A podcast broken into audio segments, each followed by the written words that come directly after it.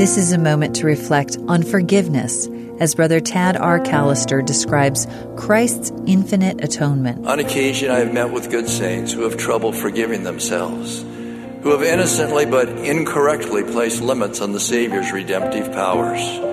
Unwittingly, they have converted an infinite atonement to a finite one that somehow falls short of their particular sin or weakness but it is an infinite atonement because it encompasses and circumscribes every sin and weakness, as well as every abuse or pain caused by others. Truman Madsen made this comforting observation.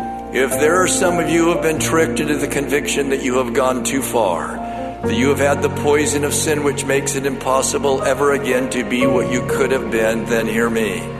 I bear testimony that you cannot sink farther than the light and sweeping intelligence of Jesus Christ can reach.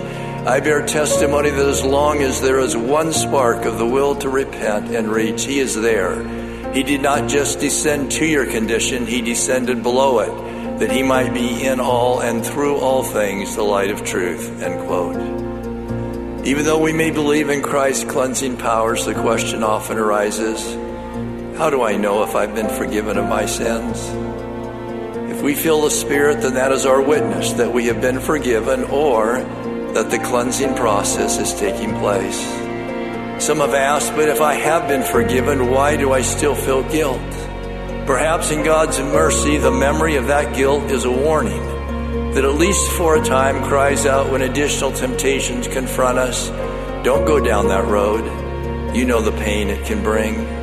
In this sense, it serves as a protection, not a punishment.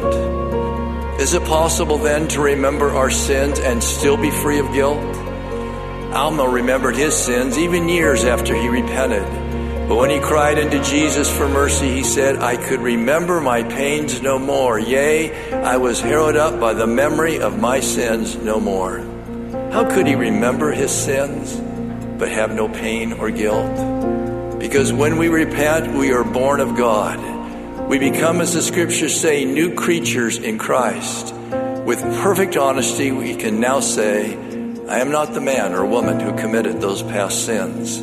I am a new and transformed being. That was an excerpt from Brother Tad R. Callister's talk, The Atonement of Jesus Christ. This is a moment to reflect.